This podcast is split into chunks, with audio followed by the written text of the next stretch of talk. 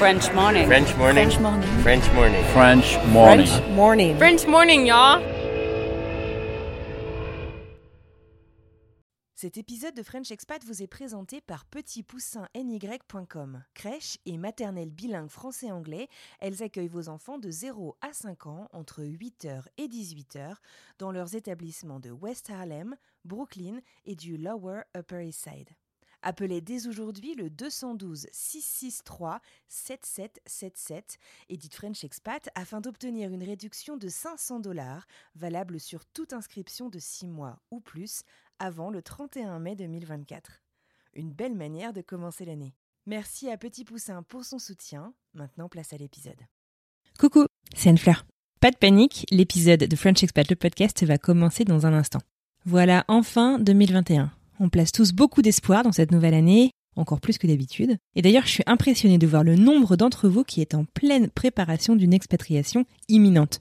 L'expat, c'est souvent l'aventure, le projet d'une vie aussi. Et pour que ça se passe bien, bah ça se prépare un minimum. Personnellement, en quittant la France, j'étais prête à beaucoup de concessions, mais la santé c'était vraiment ma limite. Et récemment, j'ai découvert Santexpat. Il s'agit du tout premier comparateur et courtier d'assurance, complètement en ligne, pour les expats français partout dans le monde. En gros, leur plateforme pose quelques questions. Elle vous propose automatiquement trois offres en fonction de votre pays d'expat, mais aussi de votre profil. Bah ouais, on n'a pas les mêmes besoins quand on s'expatrie euh, en tant que célibataire à Singapour ou au Canada euh, en famille. Et ce que je trouve vraiment chouette dans leur offre, c'est qu'une fois qu'ils vous ont aidé à trouver la bonne assurance, ils restent complètement dispo et vous accompagnent en français pendant tout votre séjour pour répondre à toutes vos questions santé et vous aider à gérer les imprévus. Et ça, franchement, après 10 ans d'expatriation, je peux vous dire que ça n'a pas de prix. En tout cas, je remercie sincèrement Santexpat pour son soutien auprès de French Expat le podcast et je vous invite vraiment à aller jeter un coup d'œil à ce qu'il propose sur santexpat.fr, S-A-N-T-E-X-P-A-T.fr. Allez maintenant, place à l'épisode.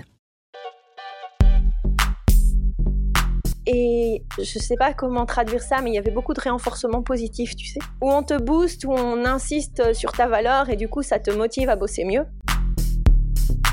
Euh, t'as pas de crédit score, euh, c'est limite. Enfin, déjà, ouvrir, un compte avoir une carte de crédit, je crois qu'on s'est fait jeter d'une banque au début parce que bah, t'as rien du tout. J'ai plus vécu en Belgique depuis 10 ans, donc pour moi, c'est, je viens toujours de là. La question qui est vache, c'est where is home? Où est la maison, tu vois? Et la maison, elle est ici. Bienvenue sur French Expat, le podcast. Le podcast des voyageurs expatriés francophones du bout du monde.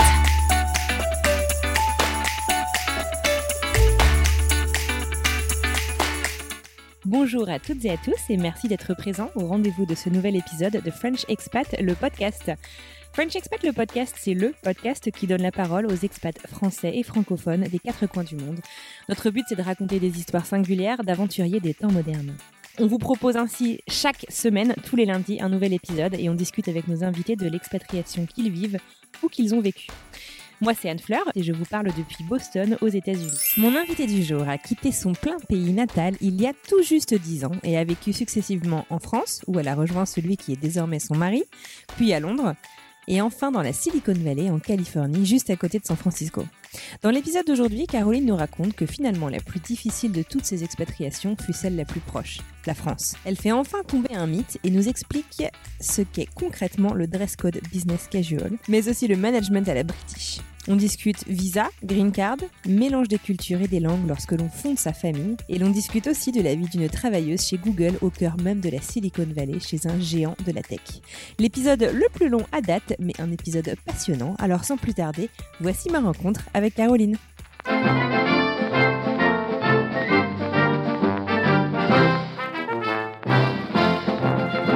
Bonjour Caroline, bienvenue sur le podcast. Coucou Anne-Fleur. Où est-ce que tu es euh, située ce soir? D'où est-ce que tu nous parles? Alors, euh, depuis Berkeley en Californie et euh, depuis ma chambre où je suis, où je suis, voilà, de, où, pour être précise, où je suis pour avoir du calme parce que mon mari et mon bébé et mon chien sont dans le reste de la maison.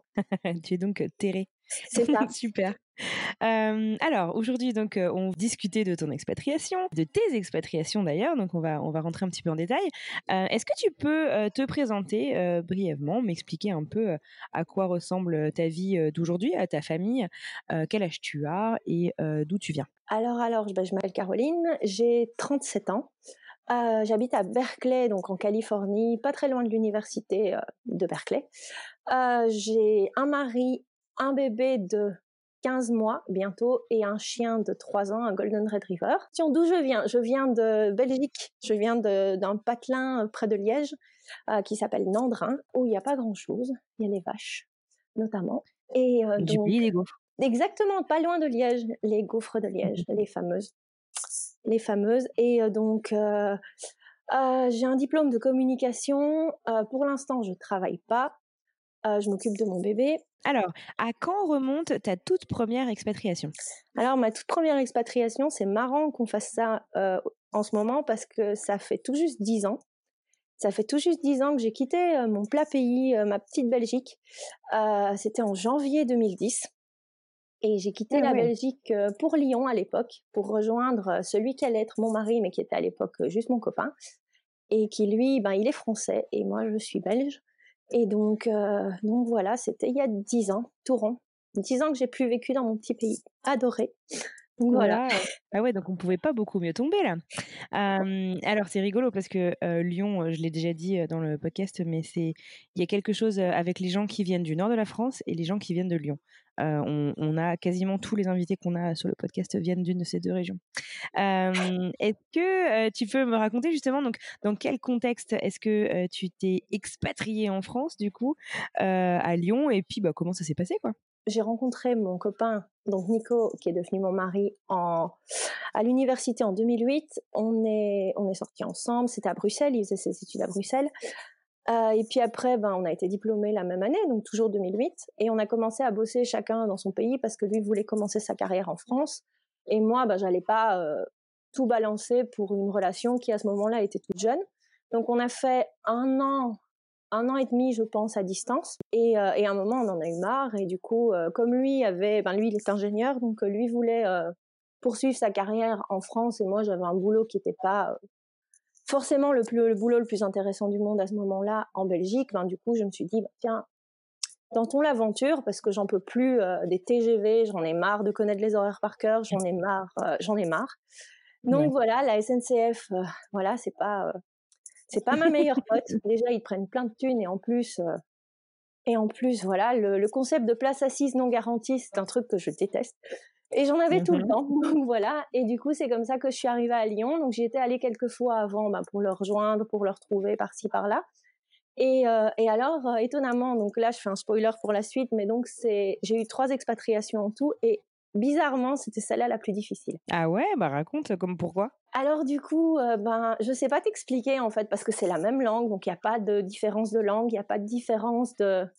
T'as l'impression au premier abord qu'il n'y a pas énormément de différence de culture, parce qu'on a tous les... Enfin, la Belgique francophone, la, as, la même culture que la France quelque part, parce que ben, tu regardes la même télé, tu lis les mêmes bouquins. Mais au final, il y avait un côté assez, euh, assez compliqué euh, où, bah, je suis tombée aussi, je pense, dans un boulot qui n'était pas, euh, qui était pas exceptionnel en termes. Ah ouais, tu faisais quoi? ah, J'étais, attends, c'était quoi? J'étais rédactrice scientifique à ce moment-là. Et, et le truc, c'est que, je sais pas, il y avait un truc avec l'équipe et tout, c'était, il y avait ce côté, ouais, t'es belge, ah, as trop, tu dois être trop contente d'être en France maintenant. Bah, écoute, ça va. Et ils avaient l'impression qu'en fait, en Belgique, euh, limite, on n'avait pas la télé, je sais pas. Et t'as ce ah côté où, on dit toujours, ah, tu parles un peu belge, et toi, t'es, bah, je parle le même français que toi.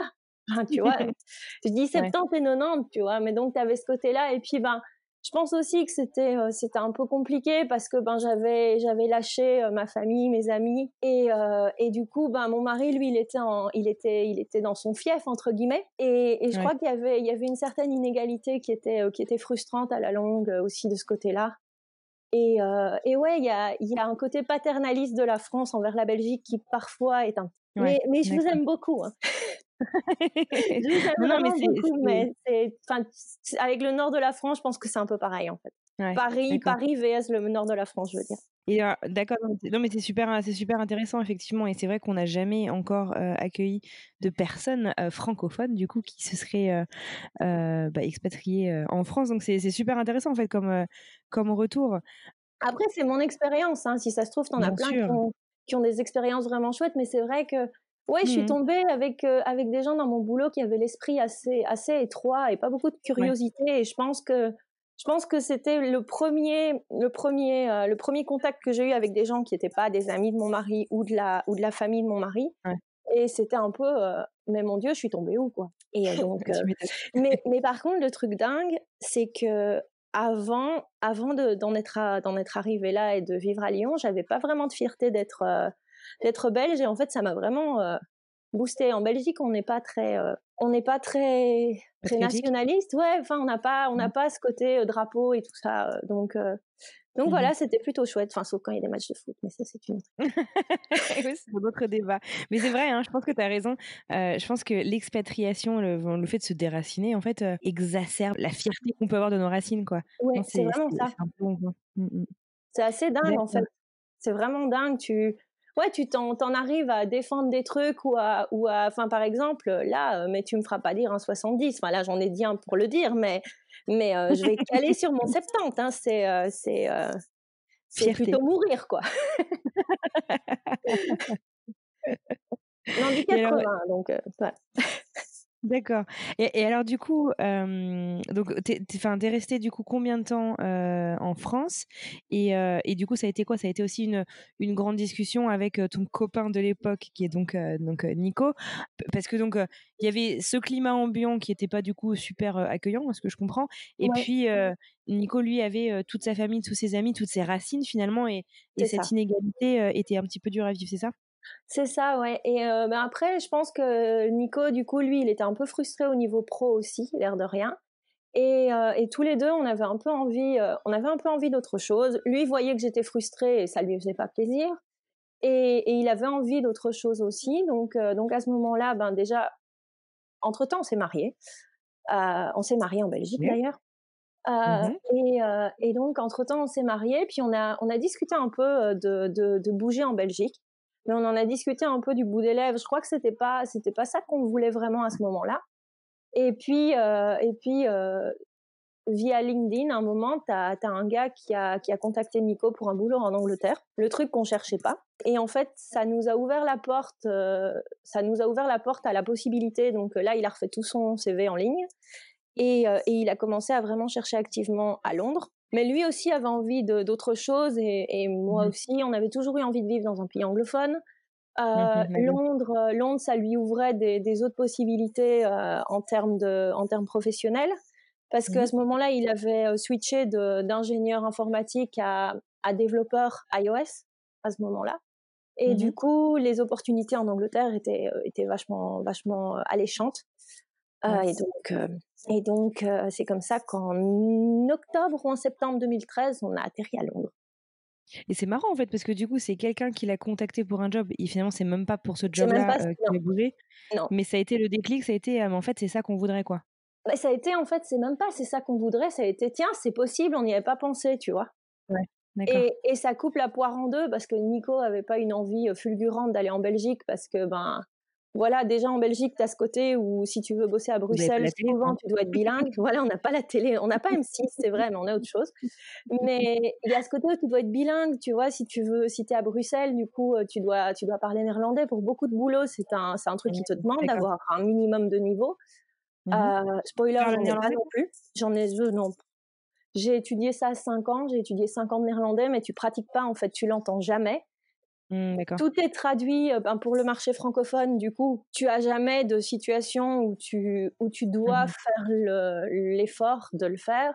Si tu parles néerlandais en Flandre, ben, ils s'aperçoivent très vite que tu que t'es pas forcément bon. Voilà, du coup, ils répondent soit en français, soit ils répondent en anglais. Donc voilà, du coup, mon niveau de néerlandais est assez, euh, est assez euh, faible Scolaire. malgré toutes ces années d'études. Donc donc avant donc de de de de décrire, ton expérience, en Angleterre, je voudrais juste revenir encore une petite seconde sur ta première expatriation en France. Donc tu dis qu'il y a eu un choc culturel, bah, comme, comme, Comme il y en a on toujours, en fait. exactement, on passe tous par des par des chocs, culturels plus ou moins C'est grands. juste, c'est juste celui-là, tu t'y attends pas trop parce que ouais, toi-même, tu as l'impression que c'est la même chose. Enfin, pas que Ouais. c'est la même chose, mais qu'on est des voisins tellement proches qu'on est limite cousins. Et en Mmh fait, quand tu es vraiment dedans, tu t'aperçois, mais en fait, non, il y a plein de choses qui diffèrent, Ouais, l'air de rien, entre, euh, entre, entre Et les deux cultures, quoi. et à l'inverse, justement, est-ce que tu as eu aussi des bonnes surprises, des trucs auxquels tu t'attendais pas du tout, qui ont été ah cool mmh, Oui, mais déjà, déjà les amis de mon mari, ben là, c'est pas du tout le même feeling. Mais je crois que j'ai eu l'impression qu'en fait à Lyon, il fallait que tu sois que tu connaisses déjà bien les gens pour que ça se passe bien. Alors qu'en Belgique, c'est pas le même sentiment. Mais mon mari va te dire l'inverse quand il est arrivé en Belgique, lui. Donc, tu vois, c'est. Sinon, qu'est-ce que j'ai eu comme comme truc? Ben, déjà rien que la richesse de vos paysages, rien que ça, c'était c'était dingue par rapport à la Belgique, bah où t'as la mer du Nord, t'as la mer du Nord et puis ben t'as as la mer du Nord, les Hautes-Fagnes, je sais plus quel est le point culminant, mais je me demande si c'est pas 640 mètres ou un truc comme ça. Mmh Donc à Lyon, on était on était pas loin de la montagne, on n'était pas loin de la mer, pas très loin de la mer. T'as as cette richesse de paysages. Lyon, c'était une ville magnifique. À chaque fois qu'on avait de la famille ou des amis qui venaient, mais on leur faisait faire des tours. On se baladait dans le vieux Lyon euh, pendant des heures. C'était vraiment super chouette. Euh, quoi d'autre? Ah ben il y a plein de trucs de bouffe que vous avez qu'on n'a pas en Belgique. Hein, Donc il y a plein de choses en termes d'alimentation. La, mmh. bouffe en France est vraiment une religion. En Belgique un peu moins, j'ai ah l'impression. D'accord en France, c'est vraiment une. Non, c'était. c'est ça. En France, en Belgique, c'est pas à ce point-là. Mmh ouais, attends, quoi d'autre? Je m'attendais pas à cette question-là. Non, mais ça, donne une idée. C'est vrai que c'est intéressant, quoi. On, on se met pas forcément vraiment dans les dans les chaussures de, de, ceux qui débarquent en France. Donc c'est très intéressant. Alors du coup, donc, euh, donc tu passes au total du coup combien de trois ans euh, à Lyon, c'est ça, trois ans et demi? Euh, Trois ans et demi, ouais, presque, ouais, trois ans et demi. Presque, quatre, hein, en janvier, c'est d'accord. Et donc fin 2013, te voilà avec Nico. vous êtes donc fraîchement mariés et vous voilà qui débarquez à Londres. Ouais.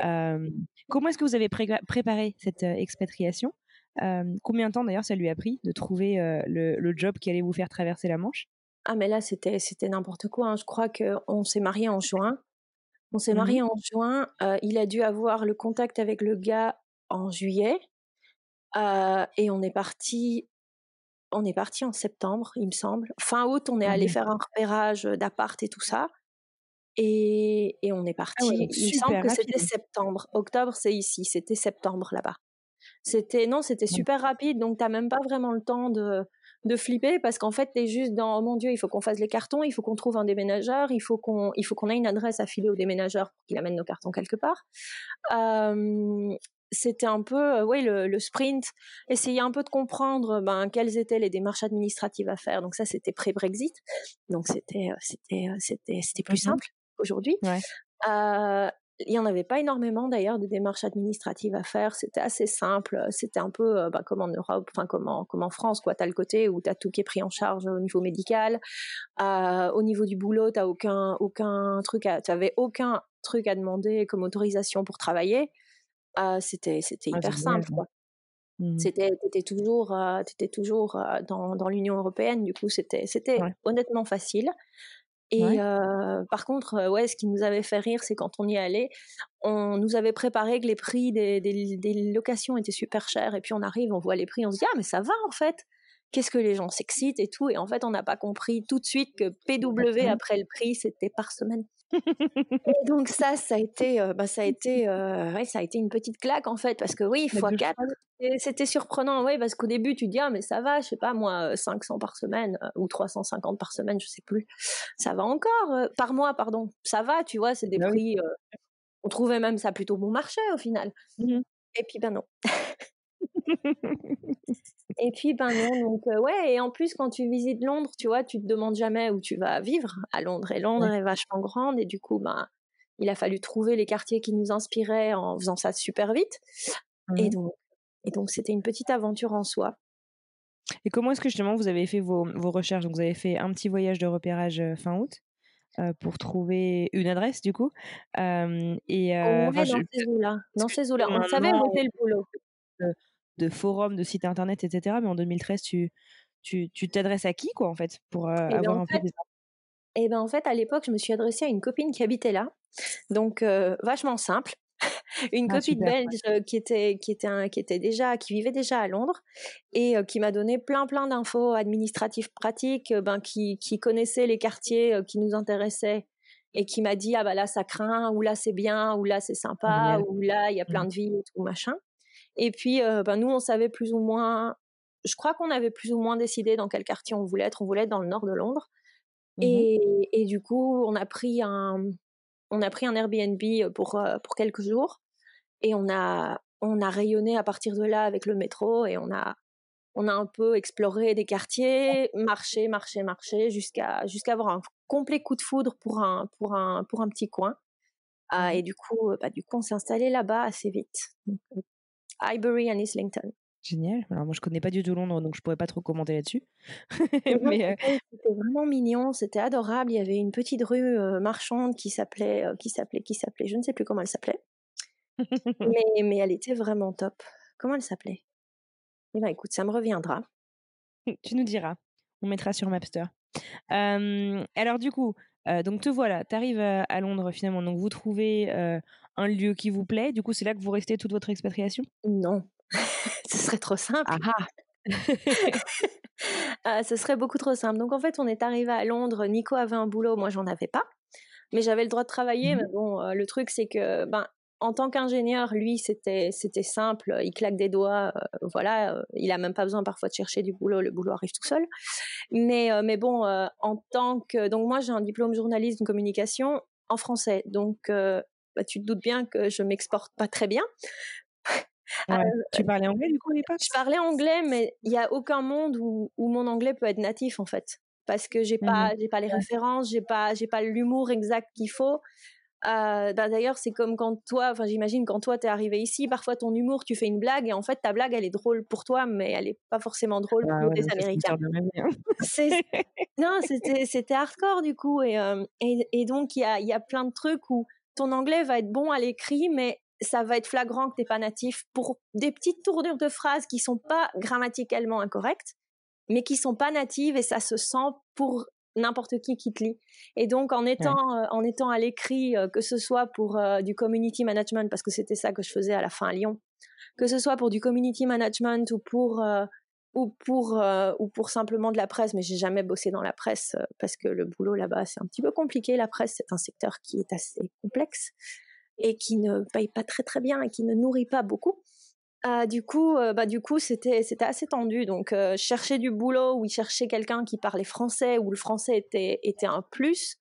Mais le truc, c'est qu'il y a mmh énormément de francophones et de français à Londres. Du coup, euh, du coup, la, la lutte est, est intense. Et, beaucoup de compétition.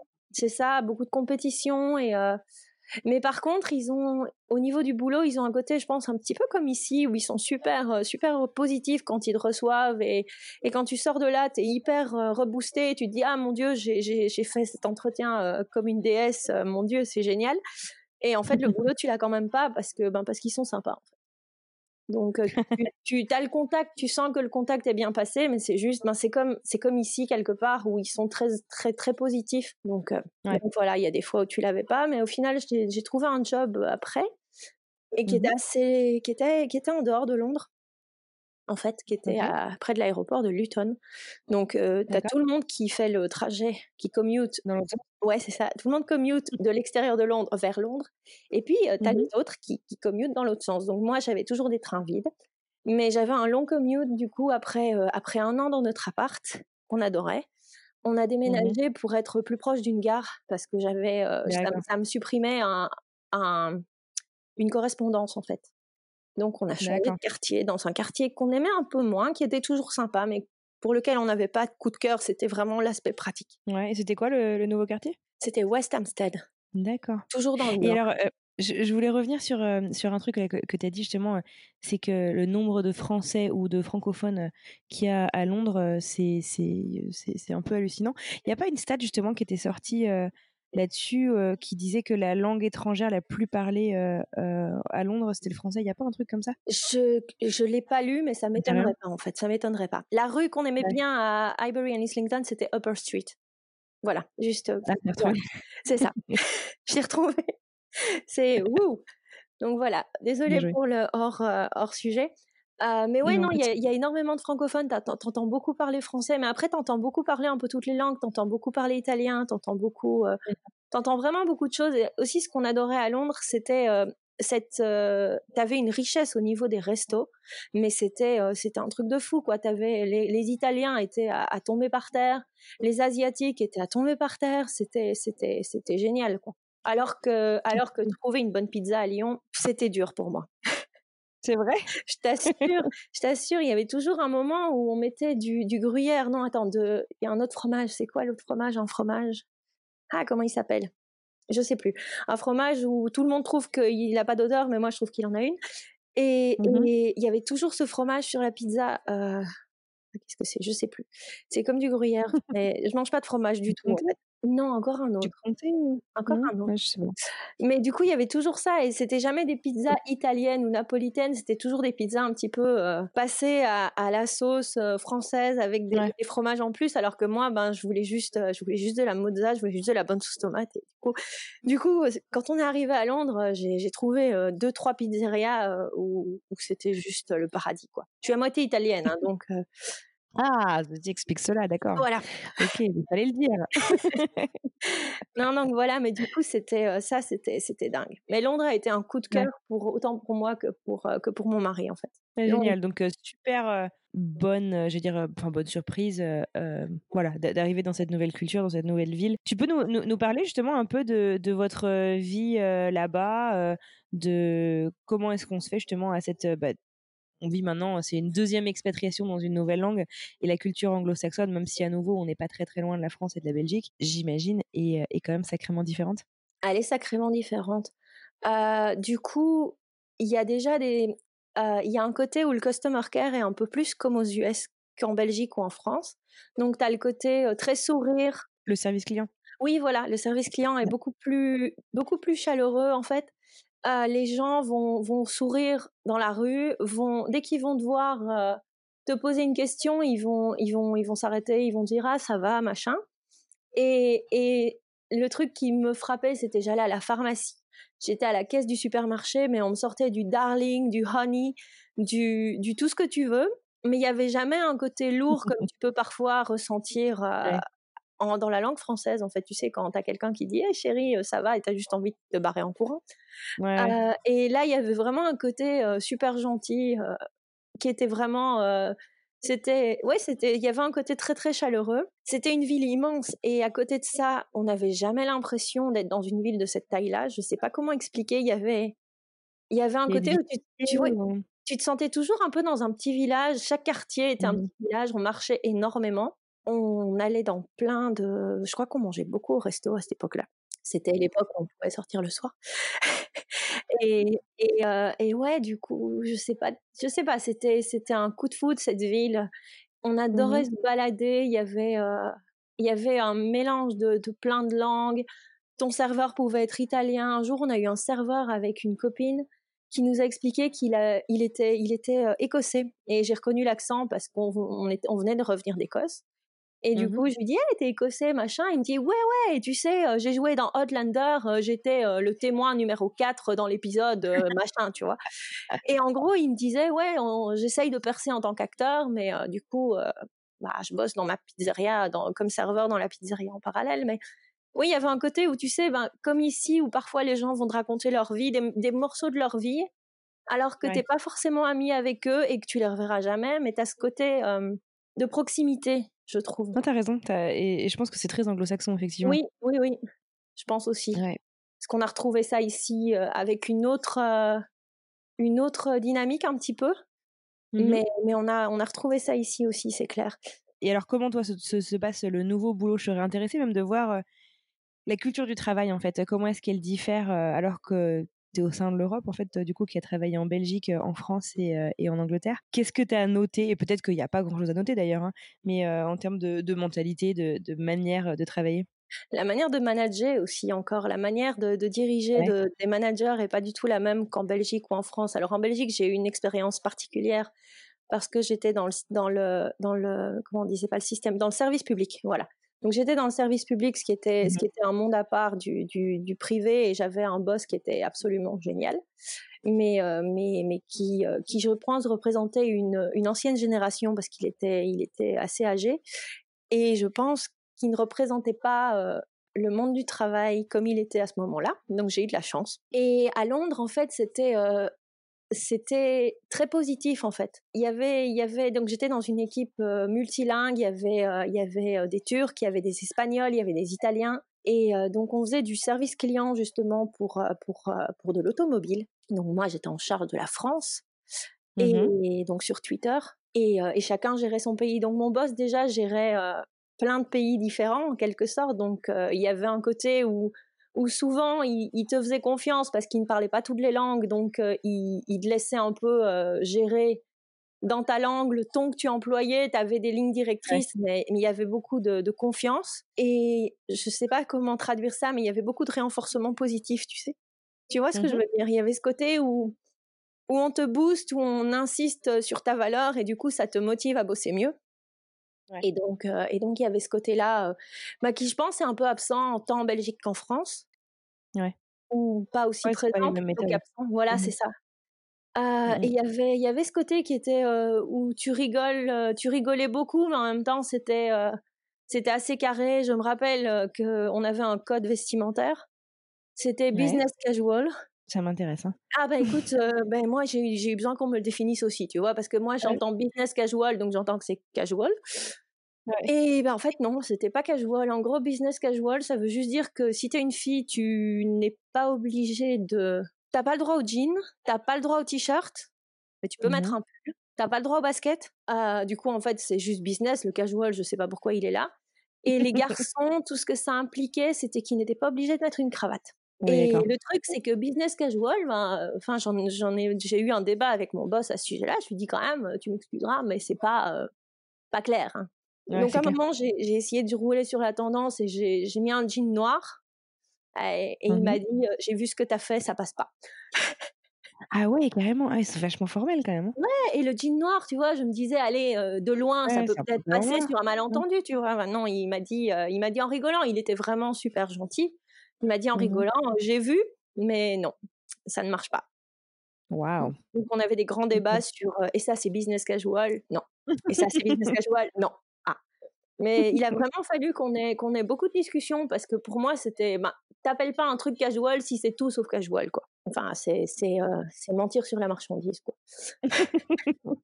Donc tu ne te laisses pas faire, mais t'as bien raison. Ah, C'était quand même un petit, un petit, côté, euh, tu vois, un petit côté latin quand même. Tu ne te laisses pas faire. Révolution. ah bah à la fin, il a gagné quand même. Hein, mais mon boss était espagnol, du coup, euh, le côté latin, ah il était pas mal non plus. Hein. il connaissait aussi, ouais. C'est ça. C'est ça, il était plus fort que moi. Et alors, donc du coup, vous restez combien de temps du coup à Londres au total? Ah, trois ans encore. D'accord. Donc tu restes sur ce job pendant tout ton séjour là-bas? Ah non, à un moment, à un moment les trajets, j'en ai eu marre des trajets. le boulot allait déménager encore plus loin. Ah, du coup, en gros, je crois que j'avais 40 ou 50 minutes de tram, de train, pardon. Mmh Et après, je devais marcher 15-20 minutes le long d'une route. C'était, c'était super sexy. On se retrouvait avec plusieurs, on était à plusieurs, mais à un moment, ils ont décidé de déménager le boulot et là, c'était plus faisable à pied en fait. Et donc là, ça devenait trop compliqué à gérer avec les horaires des bus, les horaires des trains, machin. Bah, à un moment, je gagnais pas énormément et le, la balance entre les efforts à faire pour pour pour y arriver plus le fait que le boulot, ben voilà, c'est du, c'est du service client. Donc à un moment, tu as fait le tour, tu vois. Tu as fait le tour. Tu, tu, ils ont, les clients ont généralement des questions euh, vachement similaires. C'est toujours les mêmes problèmes qui reviennent. Donc, euh, donc à un moment, tu t'aimes, t'aimes bien y aller parce que tu aimes bien ton équipe, tu aimes bien ton boss. Mais mmh. bon, quand tu dois quand tu dois taper trop de trajets, mais ça c'est une c'est une habitude que j'ai. quand je bossais à Lyon, à un moment j'ai bossé. À, quand j'étais à Lyon, à un moment j'ai bossé à Saint-Étienne. Mmh quand quand on était à Londres, à un moment j'ai bossé à Luton. Et quand on était ici, quand depuis qu'on est ici, j'ai aussi été bossé loin. Donc c'est une de mes passions. alors donc du coup tu, tu quittes le job et tu trouves quelque chose d'autre ou, comment ça se Non, alors là j'ai cherché autre chose mais j'ai pas trouvé et puis en plus en parallèle donc à ce moment-là, euh, Nico avait changé de job et il y avait déjà la, il y avait déjà l'idée de, de, venir aux US qui était sur la table. De par son entreprise, euh, sa nouvelle entreprise? Oui, voilà, en fait, même un peu autrement, mais mais je fais une micro parenthèse et on revient après là-dessus, tu veux. Euh, du coup, en fait, il y avait déjà l'idée de partir qui était là et il y avait un côté de moi qui se disait mais si je cherche du boulot, je me enfin, ça sert à rien. Je vais rester, je vais rester quatre mois, tu vois. Donc, enfin, quel est l'intérêt de, quel est l'intérêt en fait de, de, chercher, chercher, chercher. Et puis au final, tu sais, quand tu prends un boulot, on te demande toujours ah, tu comptes rester longtemps et de dire oui. Et puis en fait, tu sais bien que c'est non. D'accord. Donc par éthique, tu n'as pas cherché de travail finalement, c'est ça? Je mens extrêmement mal. Je, je ne me vends pas très bien. Cette période de latence, à, savoir est-ce que vous allez bientôt, est-ce que vous allez partir aux États-Unis ou pas, ça a duré combien de temps? Ah, Alors, ben, c'est compliqué. Donc en fait, ce qui s'est passé, ce qui s'est passé, c'est la boîte où mon mari a bossé depuis le début. Il y a eu des soucis et je crois que la boîte a plus ou moins fermé. Enfin, ils sont encore en procès, honnêtement. Donc c'est compliqué. Ils sont encore en procès. Mais donc, il a dû retrouver un autre boulot. Et au moment de retrouver un autre job, ben, il, a, il a cherché large. Et on s'est dit, ben, tiens, est-ce qu'on n'essayerait pas d'aller d'aller en Californie? On a des amis qui y sont. Est-ce que est-ce que est-ce que c'est est-ce que c'est une option tu vois? Donc il a il a commencé à à, prospecter auprès de ben, des grosses entreprises d'informatique euh, qui sont par ici dans la Silicon Valley qu'on connaît toutes. Mmh. Euh, et donc euh, il a décroché quelques entretiens donc d'abord des entretiens téléphoniques puis des entretiens techniques et ensuite il a été invité sur place pour passer des entretiens en plus mmh et donc à la fin il a eu trois offres sur la table ah, il en a accepté une. Et c'est là que les choses se compliquent, comme tu ah tu t'en doutes. C'est qu'une fois que tu as accepté l'offre, ben il y a le problème du visa. Et donc et donc là ça s'est un peu corsé parce que on, on serait parti sous H1B à l'époque. Et le H1B donc il y a une loterie. Ah, il y a une loterie parce qu'il y a trop de il y a trop d'applicants. C'est pas le mot, hein, c'est pas le mot applicant. Candidature. Merci. Il y a trop de candidatures donc le H1B, il y a trop de candidatures par rapport au nombre de places disponibles. Est-ce que tu peux définir le visa H1B parce que je pense que tout le monde ne connaît pas Alors le visa H1B, donc c'est quand tu as, quand tu viens pour le boulot, que tu as un sponsor. c'est un visa de, je sais plus, on l'a pas eu, donc au final je sais même plus te dire. c'est ça qui est vicieux, c'est qu'on ne l'a pas eu. Donc c'était le visa qui était le plus facile à faire pour l'entreprise. Mmh donc, où tu n'as pas besoin d'avoir d'ancienneté dans l'entreprise. Mais après, on, je te dis, on ne l'a pas eu. Le, le H1B, je sais que l'épouse est en H4, qu'elle n'a pas le mmh droit de travailler. Donc ça, c'est un point négatif du H1B. Mais c'est celui que les entreprises vont le plus facilement pousser, en fait. Donc, je crois qu'il faut... Ils doivent quand même prouver que, que tu es un, un travailleur qualifié et qu'ils ne pouvaient pas trouver quelqu'un d'équivalent sur le sol américain. Mmh mais, mais je le connais pas beaucoup mieux que ça parce que bah, parce qu'on l'a jamais eu. D'accord, ok, donc, bien. donc on a fait la première loterie, donc on l'a pas eu. Donc là, ben Nico il s'est dit ben tant pis, je vais trouver un boulot ailleurs parce que bah, parce que je vais pas. Mmh voilà. L'intérêt du H1B justement, c'est que tu commences à bosser directement aux US. Et donc, comme on l'a pas eu, ben il fallait qu'il trouve autre chose. Donc il a cherché un autre boulot à Londres qu'il a trouvé. Et puis en fait, l'entreprise en question, lui, la première, donc l'entreprise américaine via laquelle on n'avait pas eu, eu le H1B, lui a dit mais et au fait, tu sais, on a des bureaux à Londres et, et en Allemagne. Et du coup, si tu veux, ce que tu peux faire, c'est tu bosses un an depuis Londres ou l'Allemagne, mais on était déjà à Londres, donc l'Allemagne n'avait aucun sens. Tu bosses un an depuis Londres et l'année prochaine on réessaye le H1B. Donc parce que ton H1B n'est pas ah! refusé en fait, c'est juste tu n'es pas tiré au sort. Donc ton mmh dossier n'arrive, enfin il y a jamais personne qui regarde ton dossier. Donc c'est pas comme si tu sais quand tu demandes, euh, je sais plus quand tu demandes un visa ou une carte verte, on te demande toujours est-ce qu'on t'a déjà refusé un visa? Bah, quand t'es pas tiré au sort avec le H1B, on t'a jamais rien refusé, ils ont jamais juste regardé ta tête. Donc, euh, du coup, l'année d'après, on retente le H1B. Donc, il travaille pendant un an pour cette entreprise américaine depuis Londres, mais donc en remote par rapport, donc à distance par rapport à son équipe qui était toute à SF. Donc, c'était un petit peu compliqué euh, au quotidien. Il était tout seul de son équipe à Londres et voilà. Donc psychologiquement, c'était c'était c'était pas c'était pas tous les jours facile.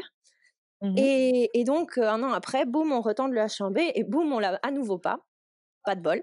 Ah et, et là, bah et là, on se dit bon bah c'est mort. Enfin lui, il voulait plus trop faire un an à distance parce que c'était vraiment éprouvant psychologiquement. Mmh et là, l'entreprise lui dit ah mais écoute, bah, maintenant en fait on peut faire un autre type de visa qui est le visa L1. Donc le visa L1, c'est le visa où tu as une euh, tu as une mutation au sein de ta propre entreprise. Donc en fait, ils te mutent d'un pays vers les US, du pays où tu es vers les US, et il faut que tu aies un an d'ancienneté dans cette société pour pouvoir, euh, pour pouvoir y avoir accès. Et mmh donc, comme, comme il avait un an d'ancienneté, bah, hop. Et, et donc, celui-là, en fait, je pense qu'il me semble qu'il est plus cher pour l'entreprise, que le dossier mmh. doit être plus, le dossier est plus complet. Mmh ils ont plus de choses à prouver, mais il est beaucoup, il n'y a pas de, il a pas de quota. Donc, bah, si ton dossier est bien fait, tu l'as quoi. Il n'y a pas de, il y a pas de, il a pas de suspense. Et alors le L1, ça veut dire que c'est quoi pour toi? Alors pour moi, c'est le L2. J'étais sous L2 à ce moment-là et le L2 a le droit de travailler. Alors par contre, un point négatif du L1, c'est mmh que donc je crois qu'il est pour trois ans, renouvelable deux ans, mais tu n'as pas le droit de changer de boulot. Donc en gros, avec le H1B, tu as le droit de changer de job et il suffit que tu trouves une autre entreprise qui veuille bien responsoriser ton visa. Donc tu, mmh. tu, peux, tu peux changer de job avec le H1B. Avec le L1, tu es pieds et mains liés à ton entreprise et si jamais ton entreprise te vire, tu as, un temps totalement ridicule pour retourner dans ton pays, quoi. Mais tu peux même pas, euh, tu peux rien faire, tu rentres chez toi. D'accord, ah ouais, ouais, d'accord, ok. C'est genre, t'as perdu, t'es le maillon faible, tu sors, quoi. et, donc, c'est assez catégorique. Du coup, ben, celui-là est un petit peu plus. Bah, il a ses plus, il a ses moins, quoi. Moi, j'ai pu travailler, alors qu'avec l'autre, euh, ben, j'aurais fait du tricot, admettons. Euh, j'en ai fait aussi, remarque, mais c'est une autre question, ça. Mais voilà, c'est le point, c'est vraiment ce point-là qui est intéressant, c'est l'épouse peut travailler. J'ai eu des copines qui étaient sous H4 et sous H4 et, et, et c'était c'était c'était épuisant parce que bah là je travaille, là je travaillais pas, mais mmh tu sais que si tu voulais, tu pouvais, tu pourrais. Ouais, ça. Je sais plus la parler. je sais plus parler. la liberté de la décision là-dessus quoi. Exactement, il n'y a pas, il y a pas le, les États-Unis qui te disent non. Donc super, le L1 est accepté, enfin, est, validé. Et donc du coup, toi, tu as automatiquement ce L2 Oui, automatiquement, ben, tu prouves juste que tu es marié. Nous, on était déjà mariés depuis trois ans. Je pense même qu'on a eu une interview à l'ambassade, mais c'était vraiment, c'était vraiment c'était vraiment, ouais, c'était vraiment simple. donc ouais, donc du coup, vous voilà de nouveau dans les cartons. Donc on est en quelle année là? On est en 2016, c'est ça? Ouais, on est en 2016. Tu comptes vachement bien. Hein. Ouais, je suis pas mal, je suis pas mal. je suis, je m'accroche. Ah t'as des, euh, notes, donc, as des notes. Je, parie que t'as des notes. Ouais, je les ai lues en tout cas. euh, octobre 2016, du coup, c'est ça, euh, direction la Californie. Tu connaissais déjà la Californie? Euh, Ouais, je connaissais la Californie. Alors, j'étais venue en vacances quand j'avais 17 ans. Donc, c'était mmh il, y a, il y a un moment. Et on est venu à San Francisco où je me rappelais que malgré que c'était l'été, tu te les gelais ah, bien comme il faut. Il y a des moments où tu avais très chaud, puis dix minutes après, mais c'était, enfin, tu avais envie d'avoir une doudoune, quoi. Mmh et donc ça, je me rappelais, je me rappelais que j'avais vraiment bien aimé la ville. Et quand, et au moment où on en discutait de manière théorique pour voir si c'était une option qu'on considérait, on avait fait un road trip. on avait fait un road trip, hein, le circuit classique, tu sais, Californie, les parcs nationaux, le Grand Canyon, tout ça, tout ça. On avait fait ce circuit classique parce que mon mari connaissait pas. Et donc, mmh pour voir si, si, si, si, s'y voyait, en fait. Ouais. Et donc, et donc ben, ça avait été validé. On avait, on avait validé ça dans nos têtes, donc ça, c'était bon. Mais, mais par contre, bah ouais, ça a pas mal changé entre temps parce que quand on était, enfin, quand moi j'étais venue en, en 2000, bah, il n'y mmh avait pas le côté tech autant qu'aujourd'hui. donc c'était, c'était, c'était un peu une autre ville, c'était une autre, c'est un autre, un peu un autre esprit. Et, et, donc voilà, mais sinon, bah, on était revenu en 2014, je crois, en vacances, et bah, ça nous avait, ça nous avait bien plu, donc on savait un peu à quoi, à quoi s'attendre. Ouais. Ouais, on savait, on savait un petit peu où on allait, un petit peu. D'accord. Bon, et alors, comment est-ce que ça se passe l'arrivée? D'abord, parce que là, aujourd'hui, tu nous parles depuis Berkeley. Et Nico, lui, il bosse dans la Silicon Valley ou il bosse dans San Francisco? Il bosse dans San Francisco, Nico, ouais, depuis, ben, depuis le début. Donc, depuis le début où on est arrivé, il bosse à San Francisco, il bosse dans le centre.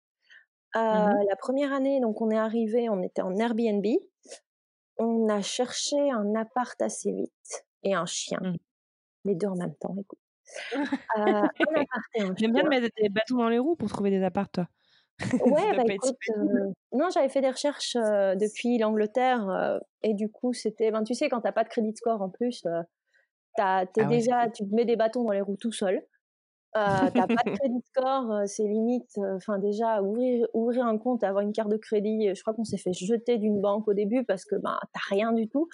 Donc voilà. Alors, le, crédit score pour les non familiers avec les US ou l'Amérique du Nord, comment est-ce qu'on pourrait définir ça? En gros, c'est un score qui est attribué à chaque personne qui a un numéro de sécurité sociale en fait, et qui évalue tes qualités de bon payeur, capacité à rembourser tes dettes. C'est ça, Qui, qui, te donne un, ouais, qui évalue tes capacités de, de bon payeur entre guillemets. Oui, c'est ça, voilà, parce que ça va être autant la facture de téléphone que la carte de crédit ça. ou, le prêt. Et donc, c'est avoir payé à temps et puis bah, de ne pas être trop endetté. Ouais, et, de, toujours rembourser à l'heure, quoi. Voilà, c'est ça. Et, et aux États-Unis, alors j'imagine que c'est pareil au Canada, je sais que le, système existe aussi. on peut Enfin, c'est très difficile quand on arrive en fait en tant qu'étranger parce que du coup on n'a pas de crédit score et on n'a pas l'historique qui va avec, ce qui fait que dans les algorithmes de bah, locaux ici, on rentre pas dedans puisqu'en fait on est un peu considéré comme un adolescent qui vient d'avoir sa première carte quoi parce que on, donc personne veut nous, nous, vendre de voitures à crédit. C'est ça. c'est très très difficile et donc et notamment donc comme tu dis, la recherche d'appartement peut être compliqué, surtout sur un marché compétitif, j'imagine, comme San Francisco. Ben, c'est ça, c'est aussi le côté où si tu veux louer à des, à des particuliers, ben, en fait, eux, ils veulent vraiment que tu aies un crédit score, en fait. Ouais, c'est leur seule garantie. C'est euh. ça, le, particulier, il, s'en fout que tu lui prouves ce que tu veux, il veut juste que, que quand, que quand tu fasses ton dossier, que cette case-là, elle ressorte verte pour lui, et donc, euh, on n'a même pas essayé, en fait, on n'a même pas essayé. Euh, on a directement euh, fait des recherches pour euh, pour ben des, des, des, buildings en fait des buildings où il y avait des buildings relativement récents où il y avait des appartes qui étaient dog friendly donc qui acceptaient les chiens parce que chacun a ses chacun a ses critères écoute. Tout à fait. C'était le nôtre hein, depuis le temps que je voulais mmh chien et, et, donc et donc on avait ben on en avait on en avait repéré plusieurs donc on en a visité euh, plusieurs en fonction des prix, en fonction de ci et ça, et, euh, puis on a, signé chez un. Et en fait la différence par rapport à, l'Europe, c'est plutôt qu'en Europe, tu as toujours une caution qui est, qui est équivalent à, je sais pas, un mois ou deux de loyer en fonction du pays. En Belgique, je crois que c'était pas mal, c'était peut-être deux, trois mois de loyer, je sais plus, tu devais bloquer ça. Et ici, en fait, quand tu loues chez un particulier, t'as pas ça, mais tu as le credit score. Donc tu t'as pas t'as pas la même caution. Et dans le building où on est allé, mmh justement, le building lui avait une avait une manière de procéder qui était si t'as pas de crédit score, la caution elle monte. Et eh, je sais plus parler. Si tu n'as pas de crédit score, la caution monte en fait. Donc on avait une caution qui était ben, qui était énorme. Mais mmh mais mais au moins bah, eux voulaient bien nous louer quelque chose même si on avait on n'avait pas de crédit score. Donc, donc ils avaient une garantie, mais c'est vrai que j'avais pas l'impression que dans le secteur particulier c'était comme ça. Et, mmh et la plupart des, des, expats que je connais, ben ils étaient un peu dans les mêmes dans les mêmes dans les mêmes rouages que nous, quoi. Ils étaient dans les mêmes buildings, dans les mêmes sociétés. Et là, c'était mon estomac. Donc les, les, autres expats, ils étaient dans les mêmes buildings et dans les mêmes mêmes conditions que nous, parce que ben quand t'arrives et que t'as pas de crédit score, ben tu finis tu finis là-bas. Mais c'est mais tu payes cher, t'as, enfin, t'as, t'as pas mal, euh, t'as pas mal de charges. Euh, mais bon. Ouais. Et, et, est-ce que justement l'entreprise de, de, Nico qui vous a euh, relocalisé donc à San Francisco vous a accompagné un petit peu là-dessus? Sur la recherche de logement Non, parce que je crois qu'on avait le choix entre deux possibilités. Soit on avait, je, te jure, je, je, ne suis plus certaine de ce que j'avance, hein, mais il me semble qu'on avait le choix entre que eux nous aident à trouver un logement temporaire, etc. Ou que eux nous donnent l'argent et qu'on se débrouille. en fait, on préférait euh, la deuxième version et se débrouiller euh, plutôt que plutôt qu'être euh, qu'être assisté, alors qu'on avait l'impression qu'on pouvait bien gérer tout seul et qu'on savait ce qu'on voulait et ce qu'on ne voulait pas. Donc on a préféré on a préféré gérer nous-mêmes en fait. Ok, super. voilà. Bon et alors le début de la vie aux États-Unis, puisque c'est une chose de venir en vacances, euh, c'en a une autre de vivre aux États-Unis. Comment ça s'est passé? Est-ce que ça est-ce que ça a correspondu à vos attentes? Les premiers mois, ça ressemble à quoi en termes d'acclimatation locale, je dirais?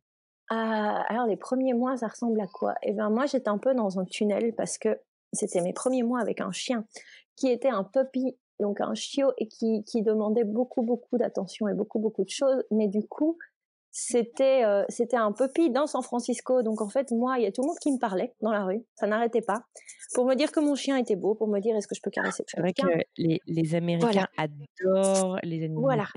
du coup, euh, moi, j'avais, euh, je vais pas dire que j'avais une vie sociale chargée parce que quand je croisais les gens sans mon chien, ils ne me reconnaissaient pas. Mais quand ils me croisaient avec mon chien, ils criaient le nom du chien dans la rue. Donc il y a des fois, je leur souriais une demi-heure après, mais ils ne calculaient, ils ne me calculaient pas quoi. C'était genre, c'est qui?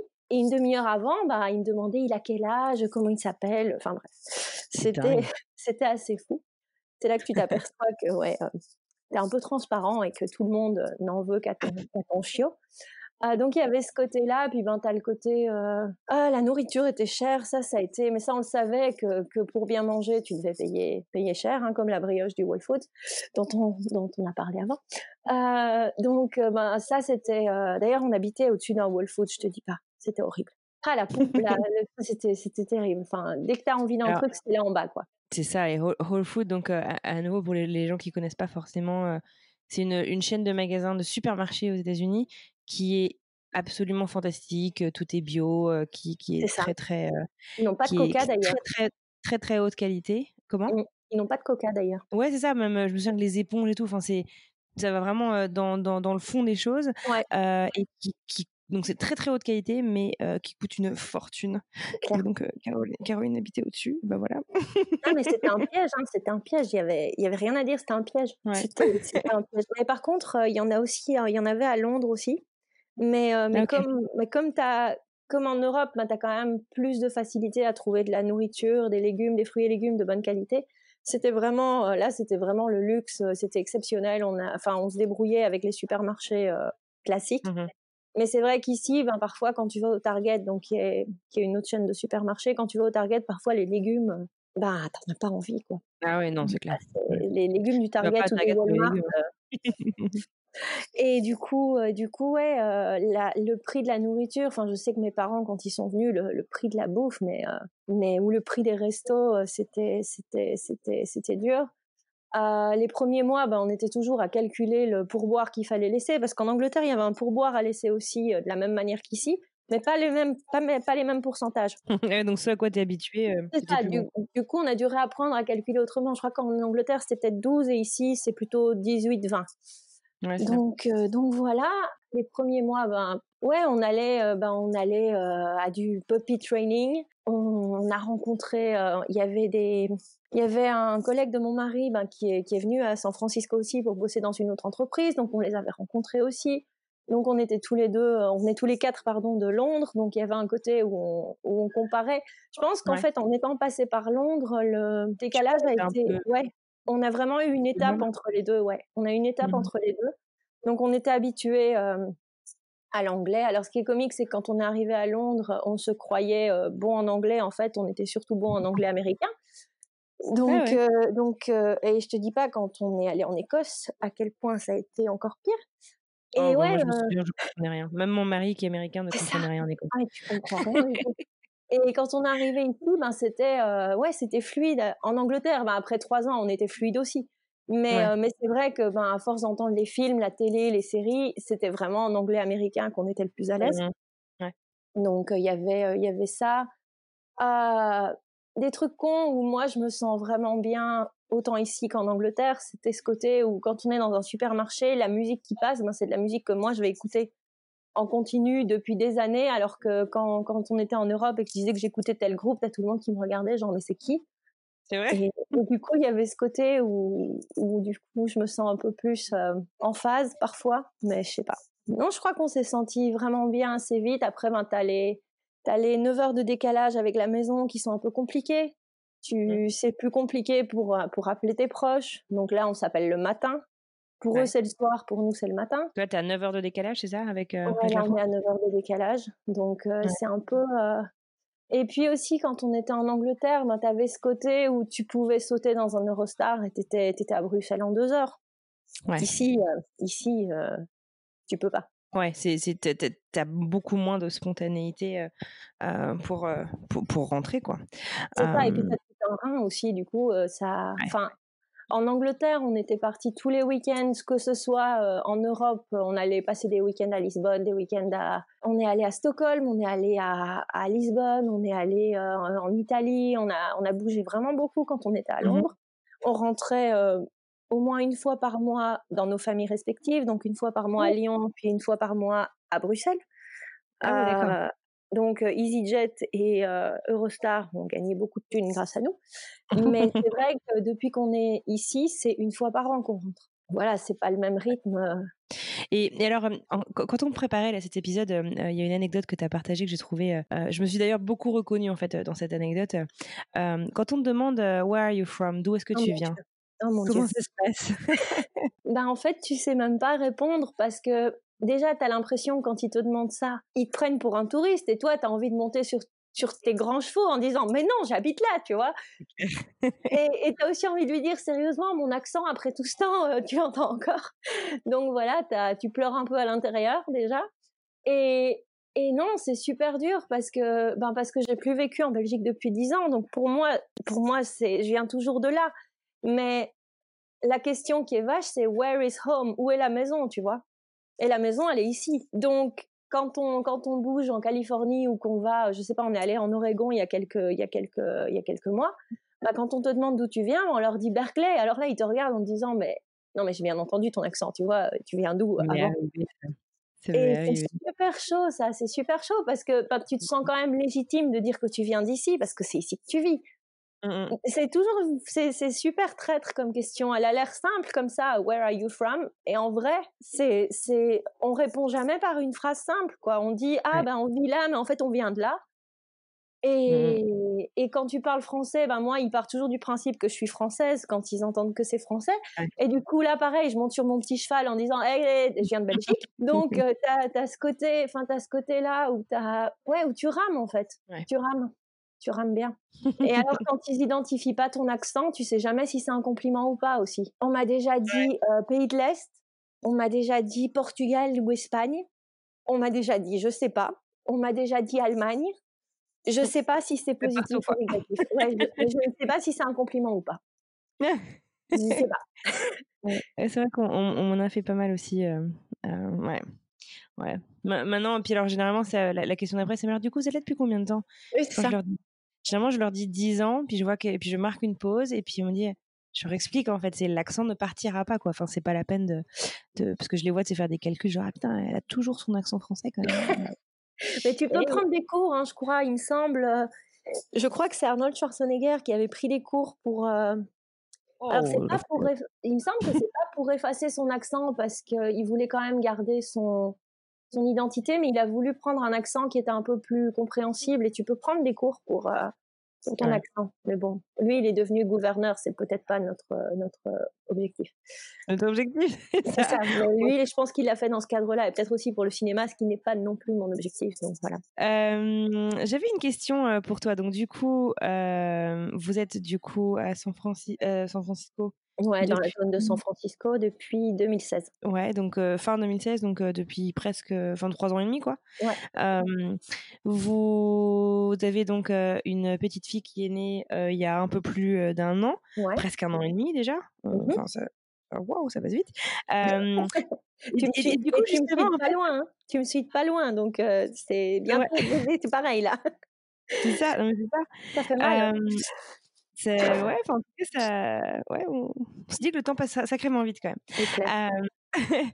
je voulais te, te, te, demander justement parce que du coup, donc tu es belge, Nico est français, vous êtes aux États-Unis et donc elle est née aux États-Unis. Mmh comment est-ce que, comment, enfin, j'allais dire quelle identité est-ce que est-ce que votre petit a enfin tu vois l'identité culturelle etc comment est-ce que comment est-ce que toutes vos vos, vos racines culturelles euh, se mélangent à la maison et, euh, et, et comment est-ce que vous faites euh, en sorte justement que, que chaque origine, si je puis dire, bah, coexiste avec l'autre? Ah, c'est une question compliquée. Donc déjà, elle a les trois nationalités. Donc ça, c'est ça, ça a été acquis tout de suite. On est toujours en train de faire la française, mais la belge a été super rapide. Ça, ça s'est fait par email, j'ai trouvé ça merveilleux. Mais elle a les trois nationalités, donc ça c'est ça c'est top. À la maison, on parle que français. Du coup, ben, ça, ça se tient. Hein, on est francophones tous les deux. on va pas, on va pas parler anglais pour le fun et faire des fautes devant elle. Donc, je pense qu'on lui transmet tous les deux notre culture à nous. Alors, elle se mixe beaucoup parce que depuis le temps, on a vraiment mélangé mélanger pas mal nos cultures. Je sais pas où est la limite de l'une et où est la limite où, où commence l'une et où finit l'autre. Genre euh, Nico quand il me parle parfois euh, il, il, dit euh, il dit 70 et il dit 90 parce que s'il me dit que t'as un numéro de téléphone en me disant 70, moi j'écris 60 et 10. Donc donc c'est voilà. Mais je pense qu'on qu'on mixe ça plutôt plutôt pas mal. Il y a des chacun va utiliser un peu ses expressions, chacun garde un peu ses des réflexes de quand on était petit ou des choses comme ça. Ben, par exemple, en Belgique, on fête plutôt la Saint-Nicolas euh, que, que, Noël, et à mon avis, on fêtera les deux quoi avec elle. Donc, on fêtera Noël et Saint-Nicolas le 6 décembre. Euh, donc voilà. Je pense qu'on, ouais, on va essayer de, de, garder, de garder tout ça. Ce qu'on se dit, c'est que on n'a pas arrêté de lire des trucs sur sur la langue et tout ces trucs-là par rapport à, à, à, la, à la faire bilingue, à faire qu'elle soit bilingue ce qu'on a vu, c'est que ce qui te conseille le plus, c'est de parler dans ta langue native, dans ta langue maternelle. Donc, ce qui te conseille le plus, c'est de, rester dans ta langue maternelle. Ce qui est logique, parce mmh que si tu parles dans la langue qui n'est pas la tienne, ben, tu fais des fautes. Euh, apprends tes fautes à ton enfant et je me dis que quand elle ira à l'école ou à la crèche, elle sera, elle sera en immersion euh, anglophone. Donc il faut qu'on garde le, français à la maison. Mmh euh, on lui fera manger des gaufres quand elle sera en âge. Bah, Aujourd'hui, euh, où on enregistre, c'est la chandeleur. Elle a mangé ses premières crêpes. Donc, euh, tu vois, on s'attache à nos petites euh, traditions, parce qu'on fait de la chandeleur en Belgique aussi. Ouais, on fait nos petites traditions, on fait, on essaye de, de, garder, ben, de garder ce qu'on aime bien de nos cultures et de, de lui insuffler ça. On lit mmh principalement en français, mais on lui lit parfois en anglais aussi. Genre, j'ai un bouquin en anglais, ben, il y a des rimes si je le traduis en temps réel, les rimes, euh, je les fais pas. Enfin, je, je suis pas magicienne. et en anglais, il est, il est, hyper musical dans la manière dont, les, dont, les, dont il est écrit. Et c'est un gâchis de le traduire. Euh. C'est les girafes ne savent pas danser. Je ne sais pas si tu l'as, mais. Et du coup, ouais, je pense que pour l'instant, on focalise vraiment sur le français parce qu'on a vu, bah, on a des amis qui ont qui ont des enfants ici et une fois qu'ils ont commencé l'école, ils, ils switchent tellement sur l'anglais que, que le français devient presque une lutte, j'ai l'impression. Parce que l'enfant, en fait, tu lui parles en français, il te répond en anglais. Donc mmh. ça, c'est ce qu'on a constaté chez des amis. Et mmh. bah, du coup, ouais, on essaye de focaliser sur le français et puis euh, et puis on verra. Mais c'est comique, c'était une inquiétude de, nos familles par moment. C'était euh, mais vous lui parlez en quelle langue? Est-ce qu'elle va nous comprendre? Donc ça, mmh c'était comique. On était là, bah oui, tu sais, à la maison, on parle français. Hein, on va pas parler en anglais euh, juste tous les deux pour le fun.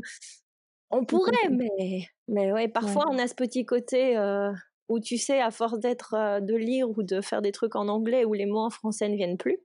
Donc on a un petit côté Jean-Claude Van Damme. Oh, on l'a tout. tous dans la langue en fait du pays d'expatriation. Mais c'est euh, ça.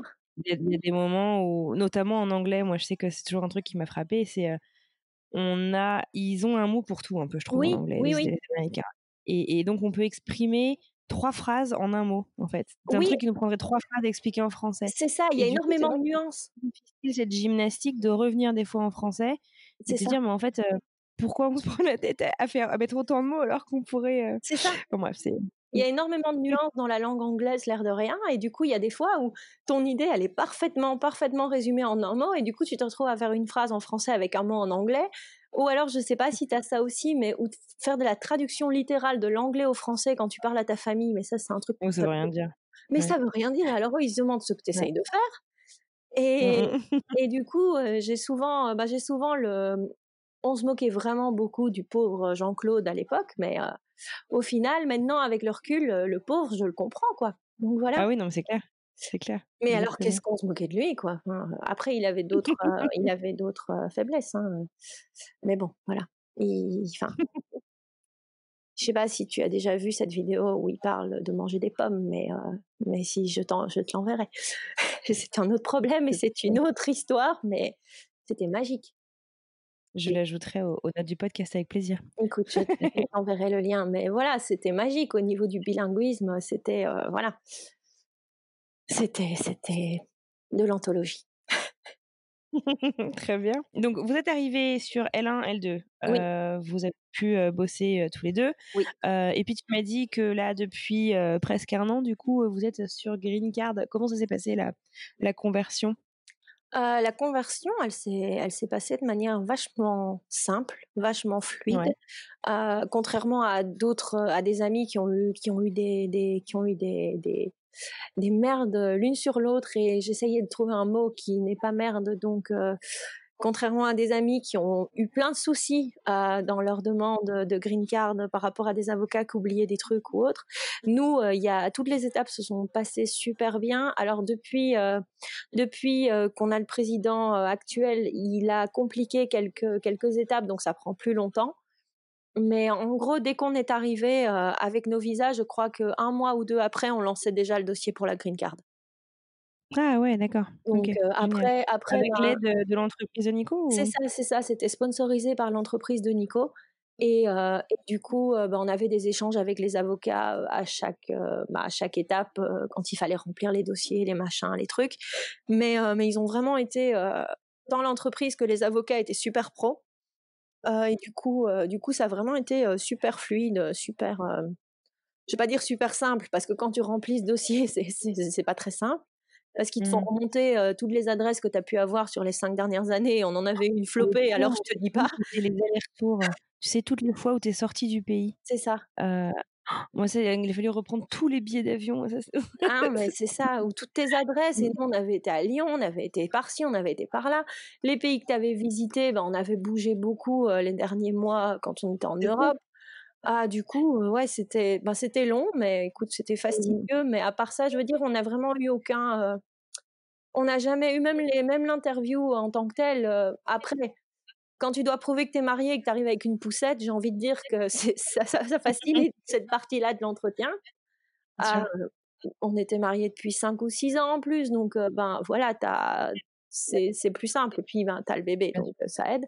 Mais non, franchement, on n'a pas eu, euh, on n'a pas eu l'impression d'être, tu sais, comme comme quand t'es chez les flics avec la lampe dans la figure et et tout ça. On n'a vraiment jamais eu le sentiment d'être d'être illégitime ou ou Ouais. autre. C'est vraiment, ça s'est vraiment passé. Euh, je vais pas dire facilement parce que c'est jamais facile, mais ça s'est passé. euh, voilà, ça, ça, ça- ça a été simple et euh, le, le Ouais. truc le plus, le plus chouette de la green card, c'est que quand on est revenu d'Europe au mois de d'août ou de septembre, c'était le de voir cette file qui qui qui sortait mais tu sais tu as l'endroit où tu as la file pour euh, pour la douane et la file était tellement longue je pense qu'il y avait un A380 qui venait d'arriver de quelque part et la file en fait débordait dans le couloir du terminal. C'était un truc phénoménal et pour la première fois on a eu le droit de passer du côté résident et citoyen Ouais. et euh, je te jure que ça a été le Ouais. c'est ça c'était top quoi. C'était top Alors, donc, du coup, t'as as, pu, donc, euh, avant même cette green card, tu avais donc ton autorisation euh, de travailler. Qu'est-ce que qu'est-ce que tu as fait, justement, toi qui es arrivé euh, dans la Silicon Valley, le cœur de la tech, de la tech mondiale? Qu'est-ce que qu'est-ce que tu as fait? Euh, du Comment coup, eh ben du coup, au tout début, donc euh, j'étais euh, j'étais dog mom, donc j'étais la maman du chien. Au tout début, donc je faisais que ça. Et puis à un moment, bah j'en ai eu marre de tourner en rond autour de notre quartier, pas dans la maison, mais autour de notre quartier, j'en ai eu un peu marre. Donc euh, je me suis dit que j'allais chercher du boulot. Et, et le truc, c'est que ce qui s'est passé, c'est que c'est pas moi qui ai cherché du boulot finalement, mais c'est le boulot qui m'a trouvé. Donc j'ai été contactée par une recruteuse ouais. sur LinkedIn, sur LinkedIn, et, et en fait, c'était pour un boulot de de, de contracteur, donc c'est un boulot de c'est une entreprise comme une Ouais, c'est comme de l'intérim entre guillemets ou du consulting si tu veux. Ouais, en gros tu tu bosses pour une grosse boîte mais c'est pas la grosse boîte qui te paye ou qui t'emploie. Et du coup, euh, c'était pour un, un géant de la Silicon Valley. Du coup, j'avais euh, j'avais beaucoup de trajets, mais euh, mais mais c'était c'était une expérience une expérience phénoménale quoi. Ok, génial. Donc j'ai bien Génial. mangé. J'ai bien mangé, bien mangé. Fait plein de copains. Enfin, c'était vraiment une ambiance de travail euh, vraiment super. Donc, c'était encore une fois sur Twitter et tout ça. Et, et par contre, ici, il y avait de l'anglais. C'était pas que francophone. Donc, ça, c'était chouette. J'ai Ouais. pu bosser en anglais aussi. Et donc, euh, et donc voilà, c'était vraiment top. Mais bon, après, j'ai j'ai quitté à cause de la distance parce que là, j'avais j'en avais pour 4h30 de commute par jour. c'est pas vrai. De Berkeley, si, de Berkeley. De Berkeley, j'avais 4h30 de commute. Alors, j'étais dans le shuttle de l'entreprise, donc c'était un peu. c'était un, un, trajet vachement confort, mais le truc, c'est que 4h30, même dans un bus tout confort avec le Wi-Fi, bah, c'est 4h30 où, où, Ah tu es ouais, sur la route. Quoi. Une grosse partie de ta journée. Et alors ju- justement, euh, je voulais aussi euh, revenir un petit peu là-dessus. euh, on en avait discuté il y a quelques semaines de cette cette ambiance en fait. Comment est-ce que les habitants de la baie de San Francisco vivent avec les gens qui travaillent dans la Silicon Valley pour ces géants de la tech? C'est, je crois que c'est une relation pas forcément au beau fixe tous les jours, parce qu'en fait, à cause des gens de la tech qui ont des salaires, euh, des salaires euh, importants, bah, les gens normaux, ils suivent pas. Donc, euh, les loyers sont exorbitants. Si tu as un job d'instit, je ne sais pas comment tu payes ton loyer. Enfin, les gens sont en coloc jusque super, super tard dans leur vie.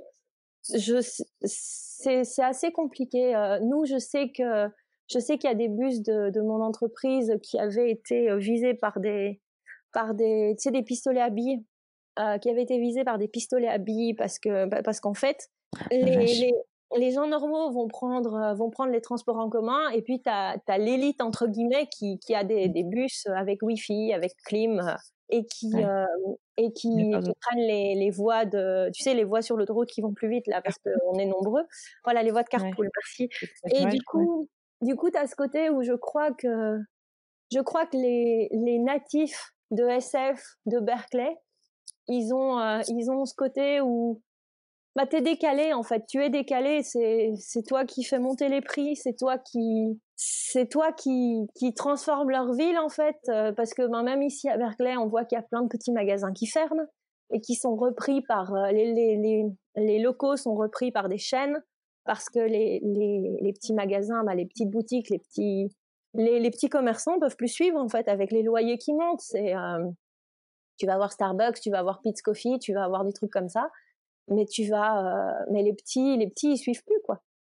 Et c'est ça qui est la gentrification, comme ils disent. Ben c'est, euh, ouais, à SF c'est comme ça aussi. Donc t'as T'as as cette cohabitation avec, il y a énormément de SDF, que ce soit à San Francisco ou à Berkeley, et t'as, et voilà, tu sais que quelque part c'est, c'est pas de ta faute directement, mais c'est un système auquel tu participes, quoi. Tu vois ce que je veux dire? Ouais, ouais, bien sûr, bien sûr. et euh, et tu participes et voilà et, et du coup ben même dans les dans les dans les rues ou tout ça tu vas voir euh, ben si s'il y a des gens qui habitent là depuis 40 ans avec les loyers qui sont bloqués ils vont payer euh, je sais pas moi euh, peut-être cinq fois moins de loyer que toi tu payes et donc il y a une différence de de niveau de vie aussi parce que du coup ils peuvent pas mettre la même thune dans les courses.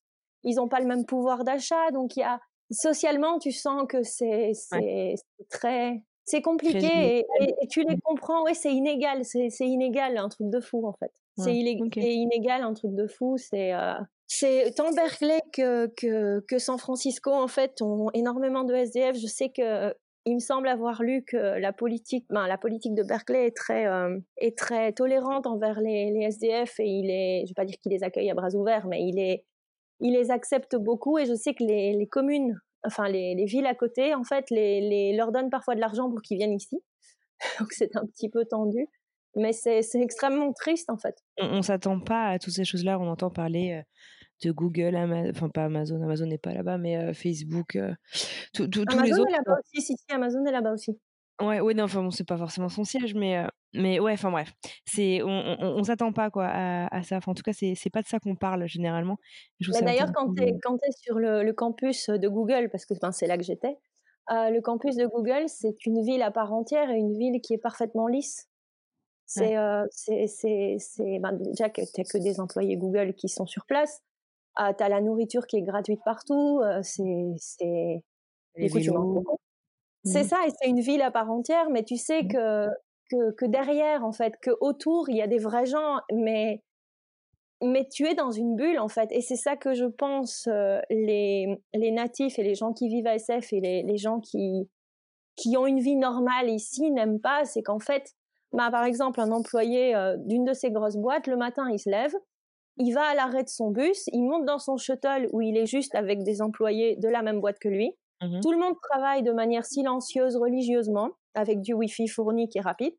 Tu arrives sur le campus de ton entreprise où tu es, bah, où tu as tout gratuit, où tu es un peu, euh, voilà, tu, tu bosses, tu fais ta vie. Le soir, tu reprends ton bus, mais finalement, tu vis pas dans la vraie vie. C'est assez, c'est assez bizarre et je crois que c'est. Mais en fait, c'est pas facile même de se mêler finalement euh, aux locaux, quoi, de rencontrer les locaux et de. C'est ça.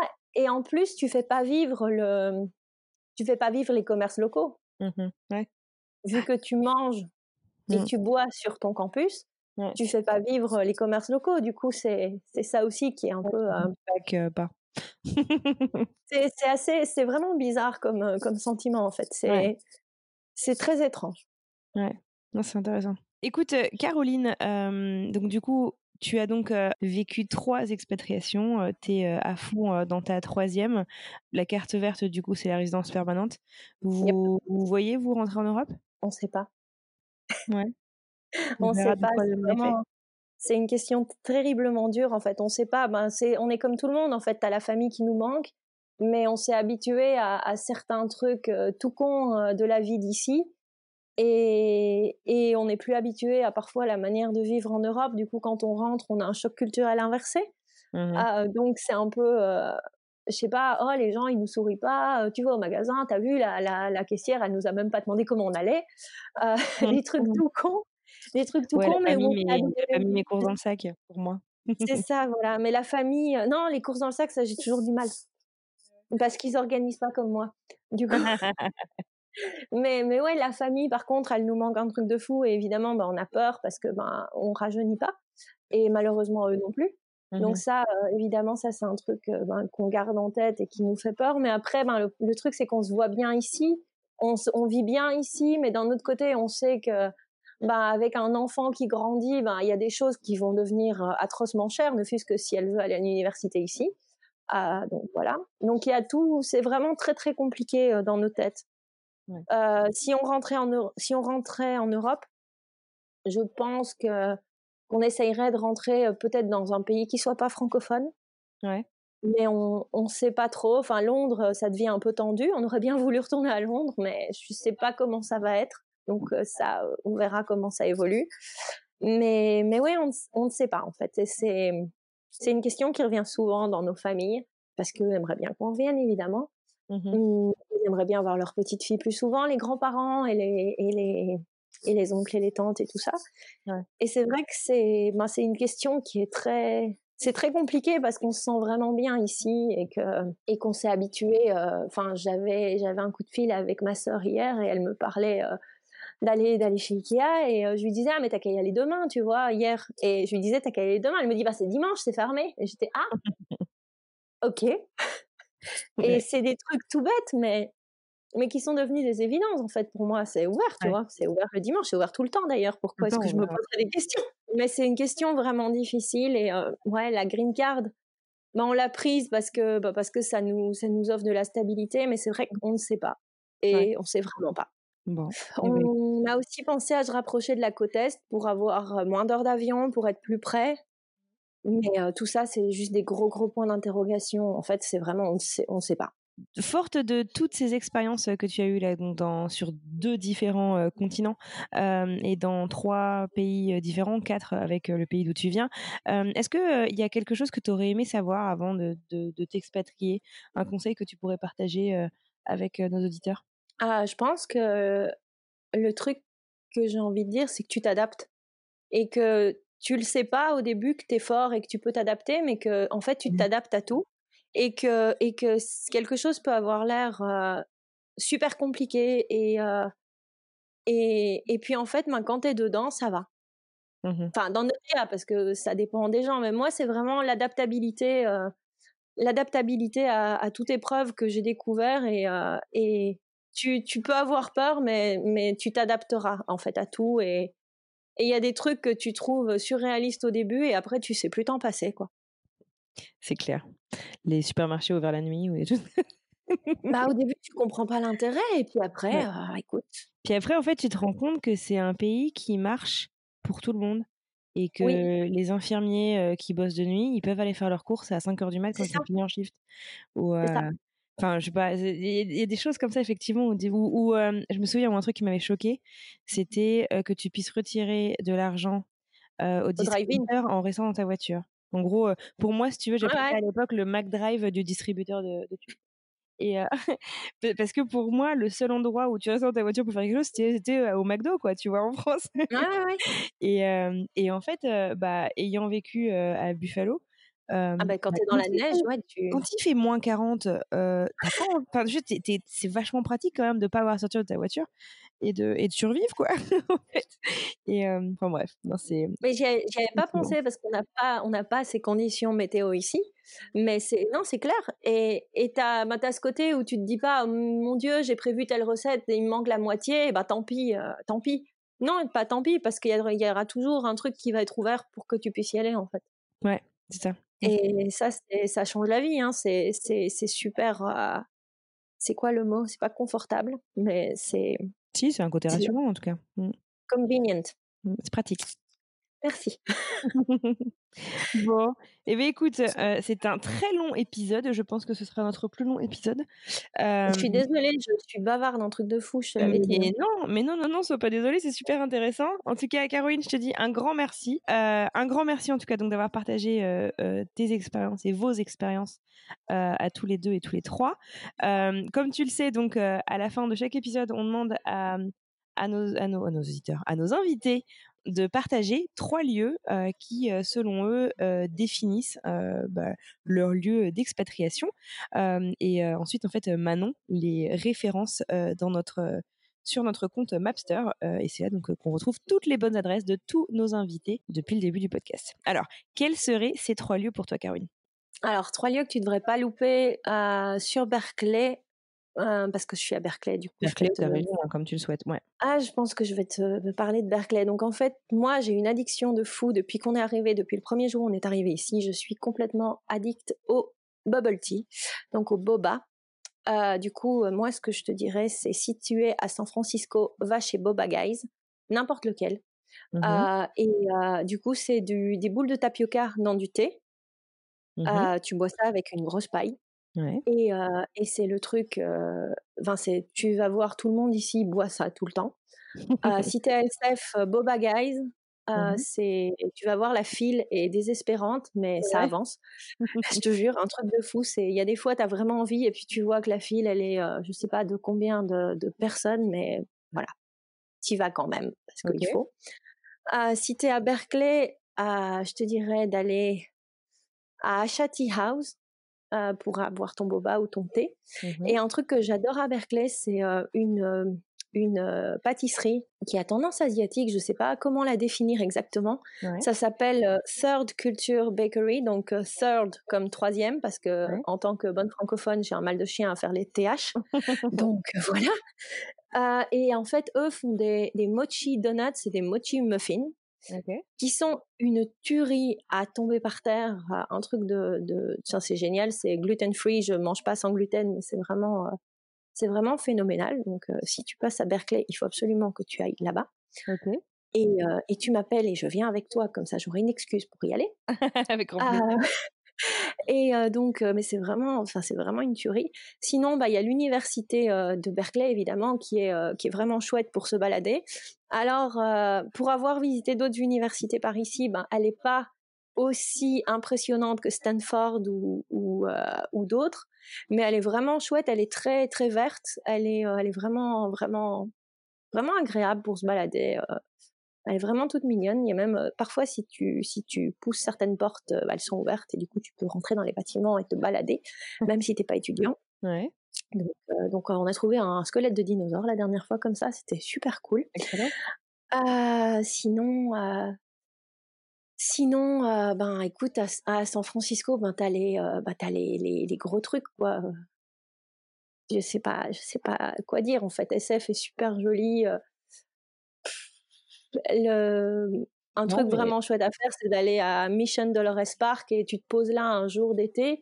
Et, et, en fait, ce qui va être top, c'est tu vas pouvoir, en plus de profiter de la vue sur la ville qui est, qui est dingue, tu vas pouvoir observer la, la vie de San Francisco parce qu'en fait, dès qu'il fait chaud, tout le monde va à Mission Dolores Park et du coup, c'est, enfin, le nombre de personnes au mètre carré est impressionnant, le nombre de chiens au mètre carré aussi. Et, et en fait, c'est, vraiment représentatif de, de San Francisco, un truc de dingue, quoi. Tu, c'est, c'est une mixité de gens, de cultures, de, de vêtements ou, de, ou d'absence de vêtements aussi. Donc, c'est assez, c'est, c'est une expérience à vivre quand il fait chaud et que c'est un jour férié, tu vas à Dolores Park. Euh, et puis, et puis, ben, écoute, ouais, tu vas à Dolores Park, tu pars en boba, et, et voilà. Bon, bah, super. Écoute, merci beaucoup. On remettra donc toutes ces bonnes adresses et ces bonnes suggestions sur notre compte Mapster. et puis moi, ça me donne envie, tu vois, ça fait quelques années que je suis pas venue à San Francisco, c'est très sympa. Évite, évite juillet-août, pitié, évite juillet-août, parce que juillet-août, ben c'est c'est la période où tu ne vois rien, d'ailleurs, tu ne vois pas le pont. et d'ailleurs, le mois d'août à San Francisco s'appelle Foguste. Ah. Donc, donc voilà, c'est parce que c'est parce que le fog, le, fog en août, en août c'est terrible. Il fait froid, il fait brumeux et, et il ne vient pas en août. Très bien, c'est noté. Sinon, tu, diras à tout le monde, mais il n'y a pas de pont à San Francisco. Il n'y a pas de pont, le Golden Gate, il non, je suis déjà allée dessus, donc ça, ça va. ça va alors. Mais parce que, ouais, en août, c'est. Enfin, ma famille est venue en août et. déçu. Ou en juillet, mais pareil, c'est le même combat, quoi. Tu... C'est la pire saison pour venir. Pour venir en, septembre ou en, ou en, ou en octobre, quand c'est l'été indien, et, après tu as Joe, Dassin dans la tête, mais, mais voilà. Mais c'est ouais, c'est vraiment bien en octobre ou, en septembre. C'est là que c'est beau. Eh bien, eh ben, écoutez, euh, tous les auditeurs, euh, j'espère que vous en prenez bonne note. Caroline, écoute, merci infiniment euh, d'avoir partagé toute, toute ton histoire et toutes tes expériences. C'était super intéressant. Un grand merci. on te souhaite, ainsi que à toute ta famille et à ton chien, bien sûr, bah, une excellente continuation. Bah, merci. Si vous décidez de bouger, que ce soit sur la côte Est ou un retour en Europe ou que sais-je ailleurs, en tout cas, on sera ravis bah, de suivre la suite de tes aventures. Euh, sur euh, Instagram, on peut te retrouver euh, sur ton compte. Tu peux me rappeler ton compte? Spacitron. Bon, écoute, encore merci Caroline. Excellente continuation. Bah, merci à toi. Merci à toi. À bientôt. Passe une bonne soirée. Bye bye. Merci.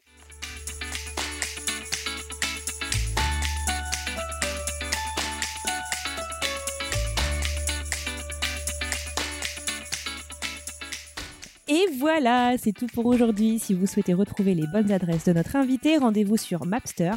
Cherchez notre compte French Expat, le podcast tout attaché, et vous retrouverez ainsi toutes les bonnes adresses de tous nos invités d'ailleurs, un peu partout dans le monde. Merci infiniment à vous d'avoir écouté ce tout nouvel épisode jusqu'à la fin. S'il vous a plu, n'hésitez pas à nous laisser plein d'étoiles et un avis sur Apple Podcast. C'est le meilleur moyen de nous aider. D'ailleurs, je tiens à remercier Elise de Los Angeles Off-Road, qui était d'ailleurs une de nos invitées, une des invitées de Laetitia en fin d'année dernière, euh, qui nous a laissé 5 étoiles et un super avis sur Apple Podcast, des histoires passionnantes d'expatriés. En tant qu'expatrié, j'aime écouter les histoires toujours uniques des autres expats dans tous les pays du monde. Toujours drôle et sans se prendre la tête, les interviews sont à écouter d'urgence. Elise, un immense merci à toi d'avoir pris le temps de nous laisser un avis. Merci pour ta fidélité Sachez que vous pouvez également nous soutenir en partageant cet épisode avec votre entourage, un futur expat qui se pose plein de questions ou encore un expat qui pourrait se retrouver dans notre communauté, par exemple. Pour plonger dans les coulisses du podcast, rejoignez-nous sur les réseaux sociaux, Instagram, Facebook et LinkedIn, at French Expat, le podcast. Pour retrouver tous les liens vers tous les épisodes, les plateformes, les réseaux sociaux, c'est encore plus simple, direction notre site internet frenchexpatpodcast.com. Je vous retrouve la semaine prochaine pour un nouvel épisode. En attendant, je vous souhaite une excellente semaine. À bientôt